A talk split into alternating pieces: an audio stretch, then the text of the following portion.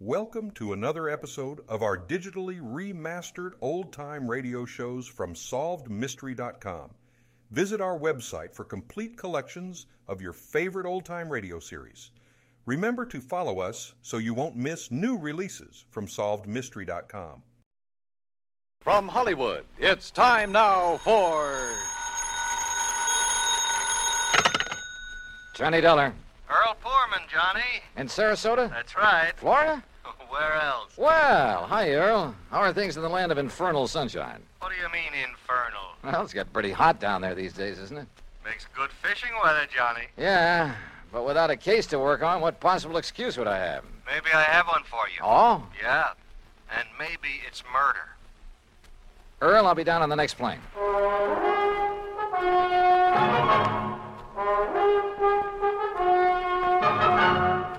Bob Bailey in the exciting adventures of the man with the action packed expense account, America's fabulous freelance insurance investigator. Yours truly, Johnny Dollar.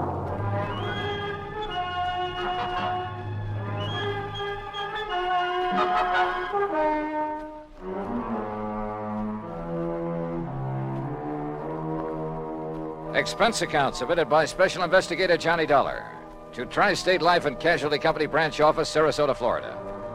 Following is an account of expenses incurred during my investigation of the Parley Baron matter.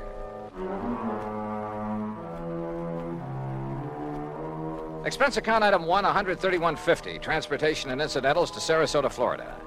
Knowing Earl Poorman, I didn't bother checking into a hotel, but instead took a cab to his office in the Conroy building. Tall, lanky, easygoing, he welcomed me like a long lost brother. Oh, Johnny, you're looking great. And I'm glad you're here because you can clear up this case in a hurry, and then you and I can get out in the Gulf and do some real serious fishing. Oh, well, that's okay by me, Earl. Your last Now, ah, just- trip down here, you remember, they weren't biting so good. But, oh, Johnny, so help me now that. Oh, I see you've got your bags with you. Well, uh, yeah. good, yeah. because you're going to stay with us out the house. Now, I'm not going to take any argument. I told that old battle axe I'm married to to hang out an extra towel for you. How is Mike? Oh, she's great, just great. I never did understand how I was lucky enough to grab that dame, Johnny. Oh, well, now, I think maybe she kind of cares for you, too, Earl. now, uh, about yeah, why women we call... show funny taste sometimes. Hey, maybe the old horse will go fishing with us. Mike? Yeah. Anything over 10 pounds would pull her right out of the boat. Oh, But now, what kind of a listen, problem- She's been getting pretty good with a rod and reel. Look, look, will you? This fishing talk is just making my mouth water. First, I'd, we'd yes, better discuss. Yes, I, I, I know. Once I get started on fishing. I know. this- All right, now. Let's is get down to cases, huh? Oh, all right, if you insist. I insist. Yeah, all right, okay. I was just trying to stall off having to. You know where Lido Key is? Polito? Yeah, a mile or so offshore, ju- just beyond St. Armand's Key, where we live. Oh, yeah, sure. Well, a client of mine, a man I've known for years. He retired, bought himself a piece of property there, built a nice little home on it. Hi- His name is Parley Barron. so?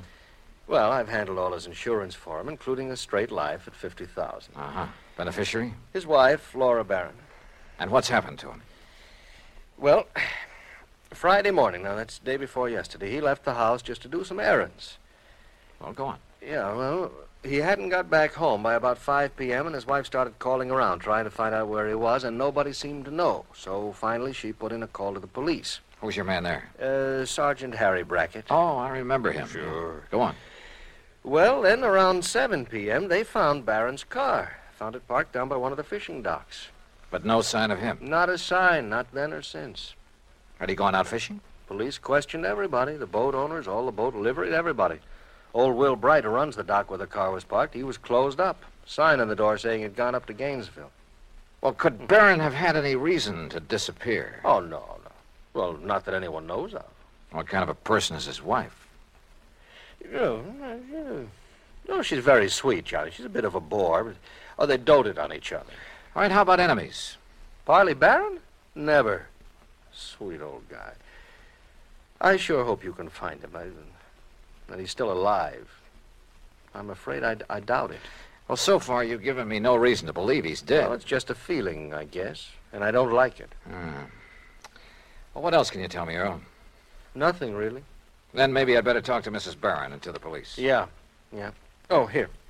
You take my car. Oh, thanks. It's the new air-conditioned cad out in back of the building. What did you do? Oh, Michael, pick me up. Now, we'll see you at the house for dinner, huh? Well, that may depend on what I find out in the meantime. Whenever you're ready, there's food and there's a bed waiting for you, and uh, I hope you. Well, I just hope you find Parley Barron. Pretty good friend of yours, isn't he? Oh, yeah, Johnny. He was. Earl seemed so sure that Barron was dead. I was pretty down in the mouth about it. But I wondered did he know something about the old man that he hadn't told me? Ah, that didn't seem like Earl. He gave me the Baron's address on Lido Key, and I drove out there.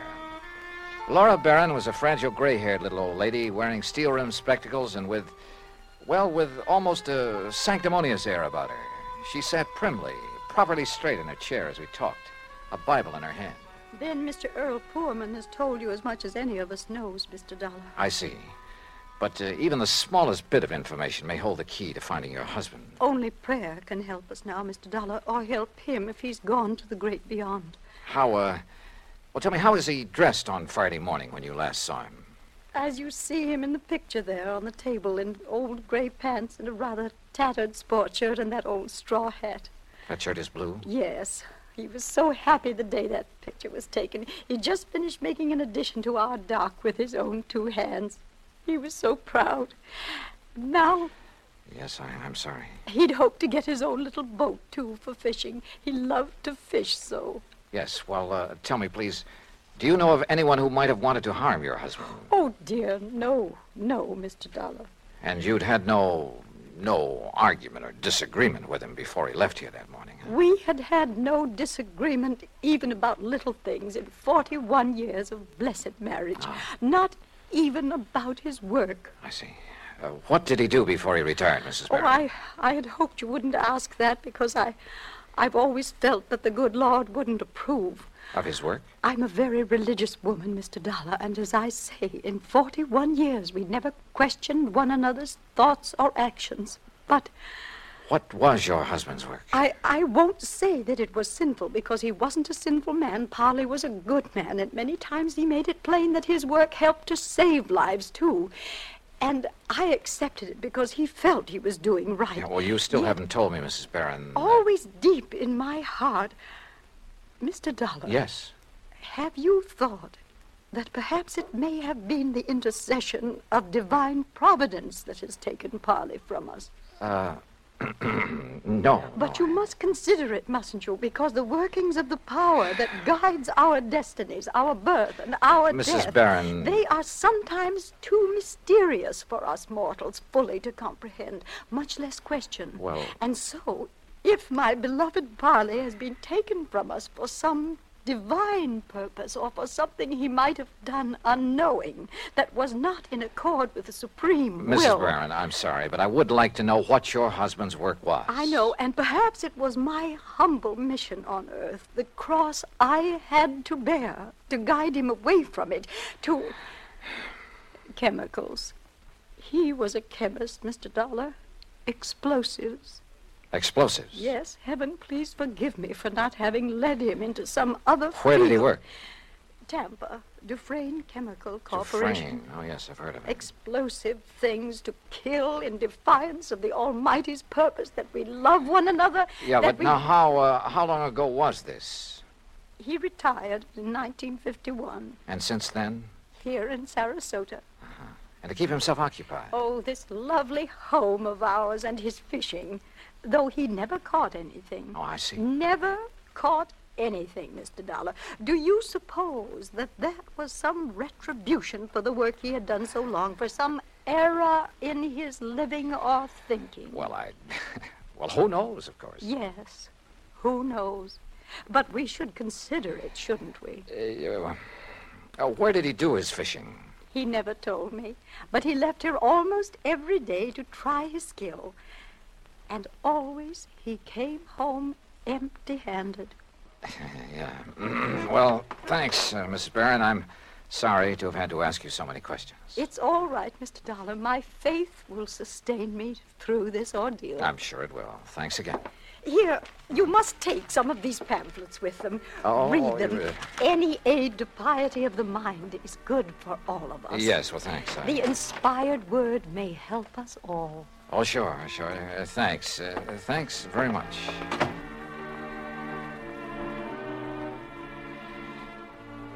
I like to think that on the whole, I.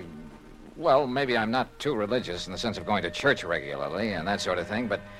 Well, at least I try to live a decent sort of life and observe the Golden Rule and stick to some ideals and. But in an atmosphere like that, well, I couldn't help wondering if her husband didn't have good reason for wanting to get away for a while. In any event, I'd got nowhere on the case, so I phoned Sergeant Harry Brackett. That's item two, ten cents. But the desk at headquarters said he wouldn't be back until about 6 p.m. And since I really had nothing to go on until I could see him, I dropped in on Earl again. You're kidding? Then we'll take the boat, run out into the Gulf, and get some fish for dinner. It's the best time of day. So who was I to refuse? And within the hour, we were fighting the tide through the pass between Lido and Longboat Keys on our way along into the Gulf.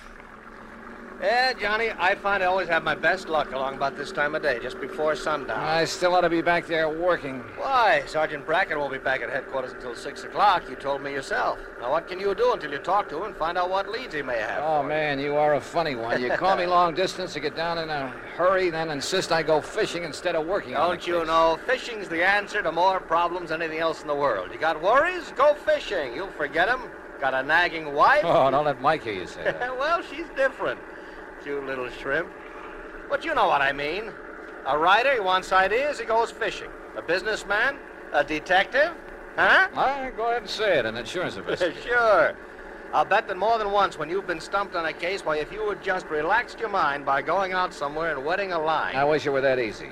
And so far as this matter is concerned, I haven't even got started on it yet. Well, relax anyway. Who knows? Maybe the answer to what's happened to poor old Parley Baron will, will well, will just come to you. Oh, yeah, Oh, sure. sure, sure. Instead of you chasing. Earl. him. Huh? Huh? Up ahead, just to the right there. Where? Oh, yeah. Somebody's old beat up straw hat. Yeah, and a little You further. know something? The tide will carry that skimmer right smack into the Earl, sea pier. And if the fellow that lost it Look, knows further over to the right. Huh? What is that, floating there? I don't know. Well, it looks like. Oh, good Lord. Johnny. It's a body, Johnny. We'll drift over to it. That's a body, all right. And that straw hat looks exactly like one I saw in a picture this afternoon. Here. I got it. Can you reach him, Johnny? Yeah. Yeah. Here we go now. Oh, good boy. All right, now let's see. Oh, Is it? yeah. Are you sure, Earl? Oh, yeah. Yeah, Johnny, it's poor old Parley Baron.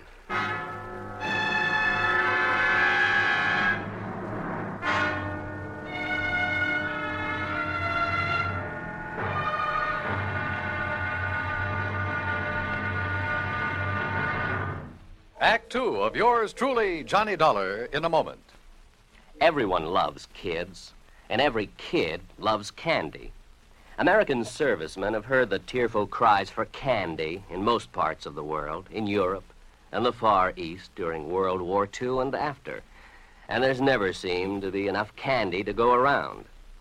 Well, more than a dozen years ago, during the Berlin airlift, an Air Force lieutenant from the United States discovered he had no candy to offer some German children. However, he promised to drop them some candy the next day as he came in for a landing. Improvising a parachute out of his handkerchief, Lieutenant Gale Halverson dropped the candy bars the next day as he had promised.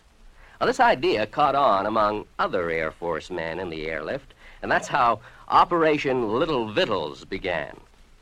The idea spread far and wide, and soon military personnel, civilians, business firms began to aid the Goodwill program by supplying candy and handkerchiefs.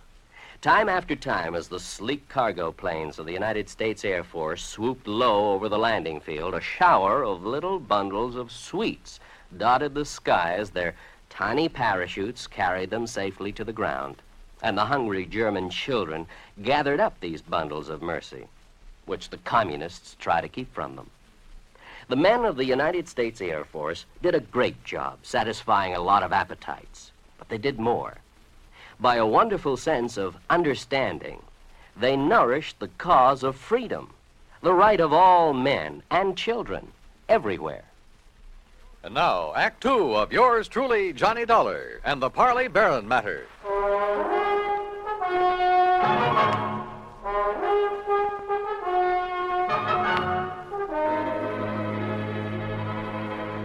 Two days' exposure to the elements and the creatures of the sea had made almost unrecognizable the body that Earl Porman and I found floating in the Gulf of Mexico off Sarasota, Florida. But Earl was certain it was the remains of old Parley Barron, who had disappeared two days before. The men on duty at police headquarters confirmed the identification and placed the body in the morgue to await the autopsy surgeon. On a hunch, I asked Earl to drive me over to Wilbright's boat dock, where Barron's car had been left parked.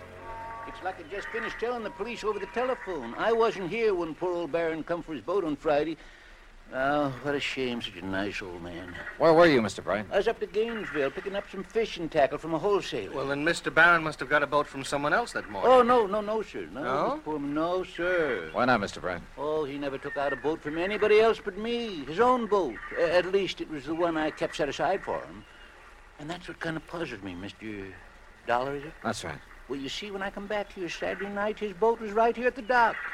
But it weren't tied up in its usual spot where I always tie it up. Somebody had moved it. Must have. And it weren't my helper, Pete. You know, Johnny, that means he may have taken it out, but whoever did him in returned it. Oh, possibly. Mr. Bright, which one is his boat? Oh, right here, I'll show you. I always give him the same one. Never let nobody else use it. That's why he kept his fishing tackle just laying in it, always ready to use. Here. Yeah, I see. I've heard he wasn't a very good fisherman. No, no, he never brought in a thing.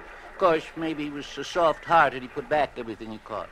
Or maybe his daily excursions were just to get away from his wife, Mr. Bright. Now, don't you say nothing against her, mister. Maybe she is a little touched on religion. Sure, she tries a different kind every couple of months, but she's a fine woman, uh, just like he was a fine man.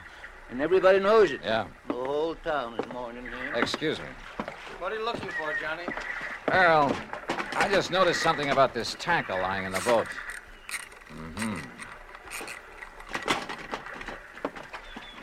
Well, Come on. Thanks a lot, Mr. Bright. Like me to tell you what I think might have happened? Yeah, maybe later. Thanks. well, what did you what did you find there, Johnny? Earl, did Parley Barron ever go fishing with you? You were good friends. No, no, he always wanted to go out alone. Yeah, but not to fish. Huh? That tackle box hasn't been moved in months. The paint is still dark under it. What? And that reel, I could hardly turn it. Well, then what? I don't know what. But Barron was using that boat every day for something besides fishing. Any ideas? You know him pretty well, have you? No. Let's get over to headquarters. Earl felt he ought to go back to his office where his wife Mike had promised to pick him up, so I borrowed his car again and went over to headquarters alone. Sergeant Harry Brackett, who was assigned to the case, had returned and was on the phone when I walked in on it. He gets back to town, Mrs. Dana, so please have him call me immediately, will you? Yes, ma'am. Thank you. Yes, sir, what ca- Johnny! Yeah, hi, Harry. Yeah, Johnny, I'm sure glad you're here. I got a real mixed up case on my hands. The Farley Barron matter, huh? Well, you know about it? That's why I came to Sarasota. Earl Foreman called me. Have you found out anything? Nothing much of you. Well, only what's here, the autopsy report. What's in it, Harry? Doc Snowden says that Parley Barron was dead before he was put into the water out there in the Gulf. Oh? No water in the lungs, you see what I mean? It probably means murder. Have you told anybody this? No, not yet. Why not? Well, I don't know. Maybe because I just can't figure anybody in the world would want to kill Parley Barron Did you talk with Will Bright down at the boat dock? just before you came in. You know, it sounds like somebody went with Barron in his skiff that morning, killed him, dumped him over the side, and then brought the boat back alone, doesn't it? Yeah, except for one thing. Pete Marino, a little kid who plays around Bright's dock all the time, he's sort of a self-appointed caretaker when Bright isn't there. What about him? Well, Peter saw Mr. Barron take off in his skiff Friday morning alone. But he didn't see him come back. Pete went home for lunch. When he got back to the dock, the skiff was in. Uh-huh. Then whoever did it met him out on the water somewhere. Maybe several people, so that one of them could return the skiff. Be taking an awful chance, wouldn't How do you mean? it? Yeah, dock's in a pretty isolated spot, all right, but the killer showing up in Barron's skiff without the old man along, that's too much of a chance. How else could it be returned? Tied. Tied. Little Pete says that when he got back to the dock, the skiff was there all right, but not in its usual place. So Will Bright mentioned. Also, it wasn't tied up. It was just sitting there. Oh, then you meant untied. No, I meant T-I-D-E. When the tide's rising, it floats everything from the pass between Lido and Lombo Keys right up to Will's dock. You think the boat just floated back by itself? You got a better idea? Harry, Yeah. Are you sure it was Barron's body we picked up out there? After all, the fish and whatnot disfigured it pretty badly. Johnny, I've known him for years, and didn't Earl Pullman recognize him immediately? Yeah. In the clothes he was wearing, his own straw hat? Well, have you checked on his dental work, things like that? waiting out for Dr. Dana. He was his dentist to get back to. You know, that's a funny thing. Why? I called Dana the minute that body was brought in. After all, teeth are about as solid identification as you can get. Oh, I thought you were sure anyway. Well, I wanted to be doubly sure. Anyhow, when Dana didn't get here right away, I called him again. I got his wife on the phone, and according to her, he suddenly left for Tampa. Urgent call or something. Where in Tampa? She didn't know. At least she wouldn't say, but it, it seems kind of fishy to me. Well, it may just be that one of his patients. Daner, That's right. the man who got so much publicity about atomic radiation studies, effects on the teeth, and so on. That's the one. What's the matter, Johnny? Well, when you're stumped on a case, says Earl Pullman, go fishing. We did. We found a body. What are you getting at? Me, when I'm stumped, I play my hunches, no matter how crazy they may seem. And the hunch I have right now, man, is the craziest. I'll see you later. I learned a long time ago in this business when you got a hunch on the line, you play it for all it's worth. Item three, ten cents for a phone call from a booth in the drugstore just around the corner. Hello? Hello, Mrs. Dana. Uh, yes, this is Mrs. Dana, My name is Larkin, Mrs. Dana, from the Federal Bureau. uh, the Federal Bureau. of- That's right. So you can see why it's important you say nothing to anyone about this call. Well, how can I be sure you I'm are? simply checking to make sure your husband has followed instructions. Oh, I see. Has he left for Tampa? Why, yes, the minute he got the phone call. Did he tell you who called? Why, no, but I did hear him mention the name Dufresne. Dufresne. Yes, only he didn't know I heard. And... Oh, maybe I shouldn't have mentioned it. Just be sure you don't mention it to anyone else. Oh, no. Goodbye. Item 4, 390 at the sign of the Flying Red Horse on the way to Tampa. The least I could do for the use of Earl's car was fill the gas tank, on expense account, of course.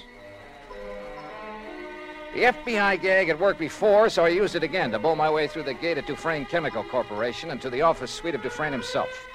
I wasn't at all surprised to see activity in the suite despite the late hour. Sir, are you the man the front gate just called about? Yes, that's right, FBI. Which is the door to Mr. Dufresne's office? Well, I'm afraid he has some people with him, sir. What did you say your name is? Never mind. Is this the door? Sir, please, you'll have to wait. Come in, Mr. Dollar. Come in. Oh. I'm Arnold Dufresne. This is Dr. Dana, and this is Mr. McLaughlin of the Federal Bureau. How are you? We've been expecting you. Oh, uh, have you? Sit down, Dollar.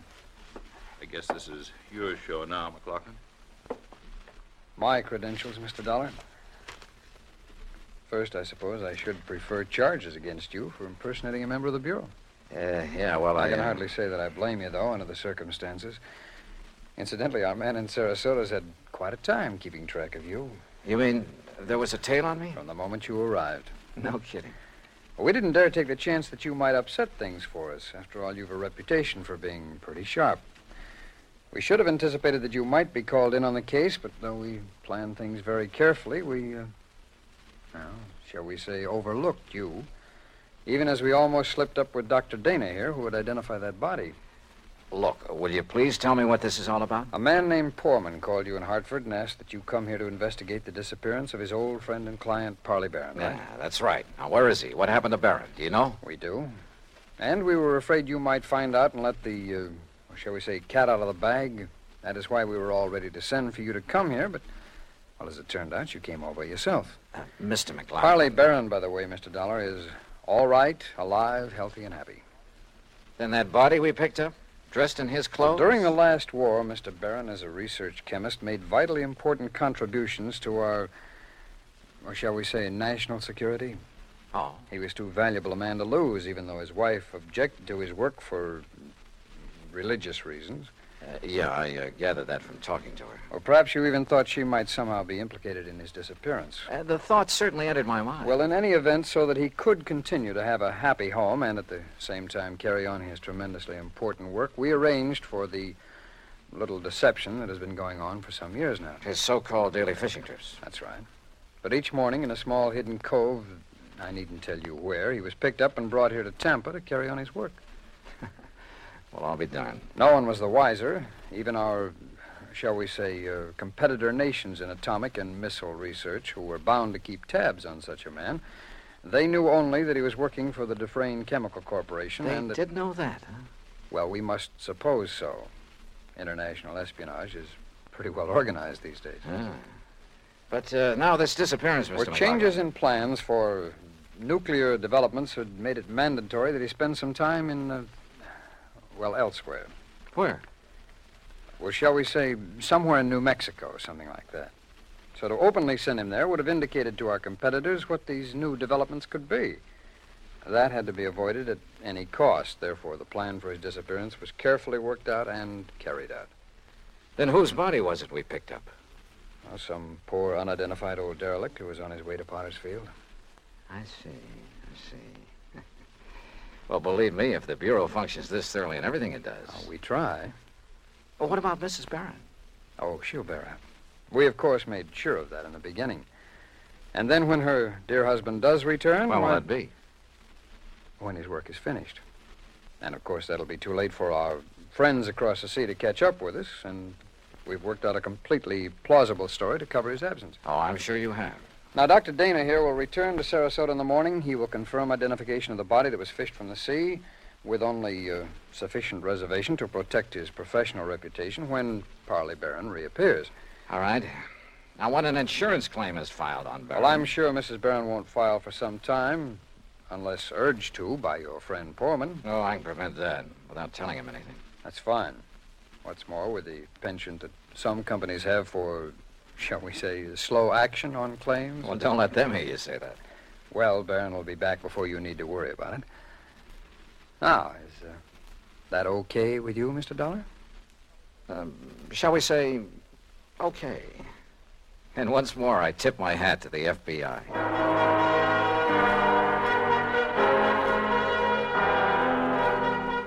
Expense account total, including plane fare and incidentals back to Hartford, $421.50. Remarks? For obvious reasons, I have used fictitious names throughout this report, and of course delayed filing it until obtaining official clearance. Yours truly, Johnny Dollar.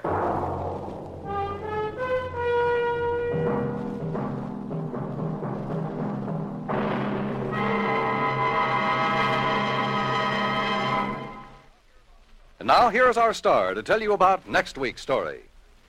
Next week, a strange old character, the most beautiful girl I've ever met, and money all over the place. Counterfeit. Join us, won't you? Yours truly, Johnny Dollar.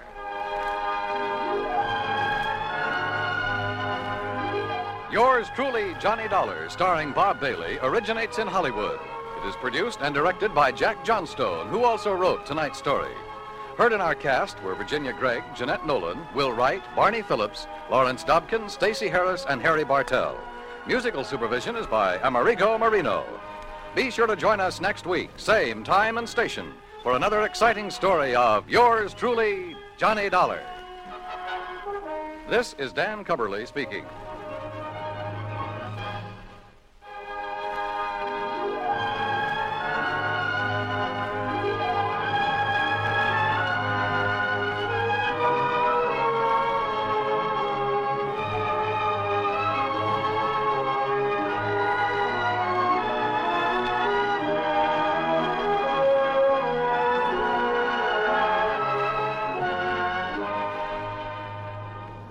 Johnny Dollar has come to you through the worldwide facilities of the United States Armed Forces Radio and Television Service.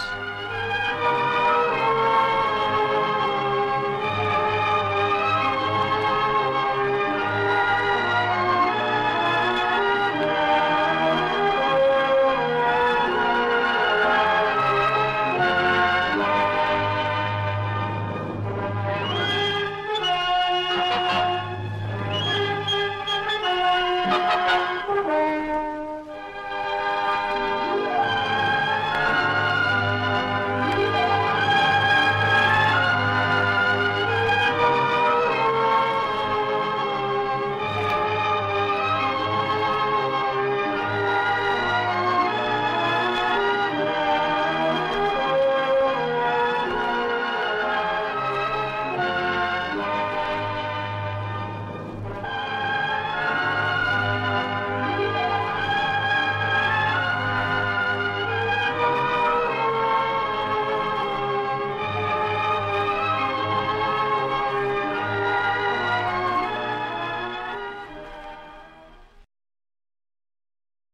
Thank you for joining us and enjoying our digitally remastered old time radio shows from SolvedMystery.com. Please remember to leave us a review and to follow us for frequent releases.